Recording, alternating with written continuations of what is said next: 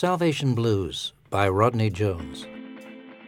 There are not many poets who get as much of American life in their poems as Rodney Jones. His Salvation Blues, a book made up of 100 poems taken from six previous collections published over the last 20 years, brings to mind Whitman.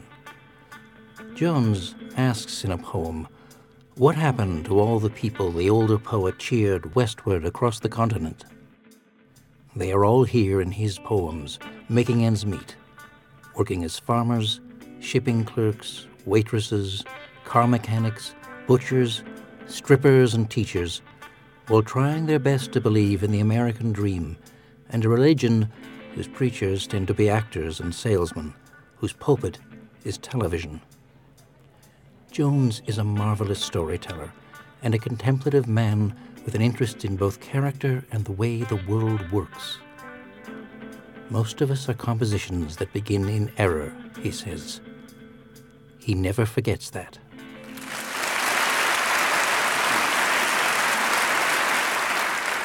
Uh, the United States, uh, there's, it's, it's really not a country, I don't know what it is.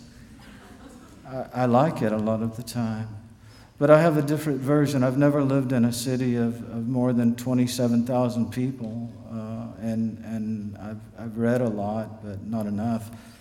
Uh, that this is my own particular version of the United States. If you ask me what it is all about, I would say a field, a green field, and the turning rows a killdeer, and after that barbed wire, the hedge with its cardinals, a blacktop, then another field. Corn, one of the main things after water and before milk, for whiskey is in it and grits, gold for chickens, pearls before swine. There is a factory in every plant. If we could be properly humble, it is the greatness of the nation, along with cartoon animation, automobiles, and rock and roll, jazz and basketball evolved here, but not one other U.S. God.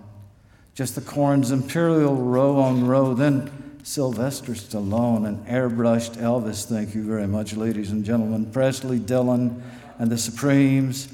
No, I would say a field, a vast field. At the center, top hogs and cattle, then art, the cities New York, Chicago, Houston, Seattle. Man told me last week experts can teach starlings to talk. Hell, televangelists may yet witness in Terza Rima each stalk of corn contributes it has been so hybridized with its immense ears that no longer resembles maize. It is what we have left to barter for oil and microchips. Tons of it siloed and elevated to float us through droughts and wars and speculations. We ask, which most cogently represents us, leaves of grass or the Simpsons? There is the idea that every living thing is a subset of human control and the other notion that though we may go on a few hundred or thousand years, the poison has spilled, no more land will be made. The search for another arable planet may prove moot as the search for earthly sentience. Meanwhile, this taco here crunches in the great scheme of things. We persist, one people, one of the potential fates of corn.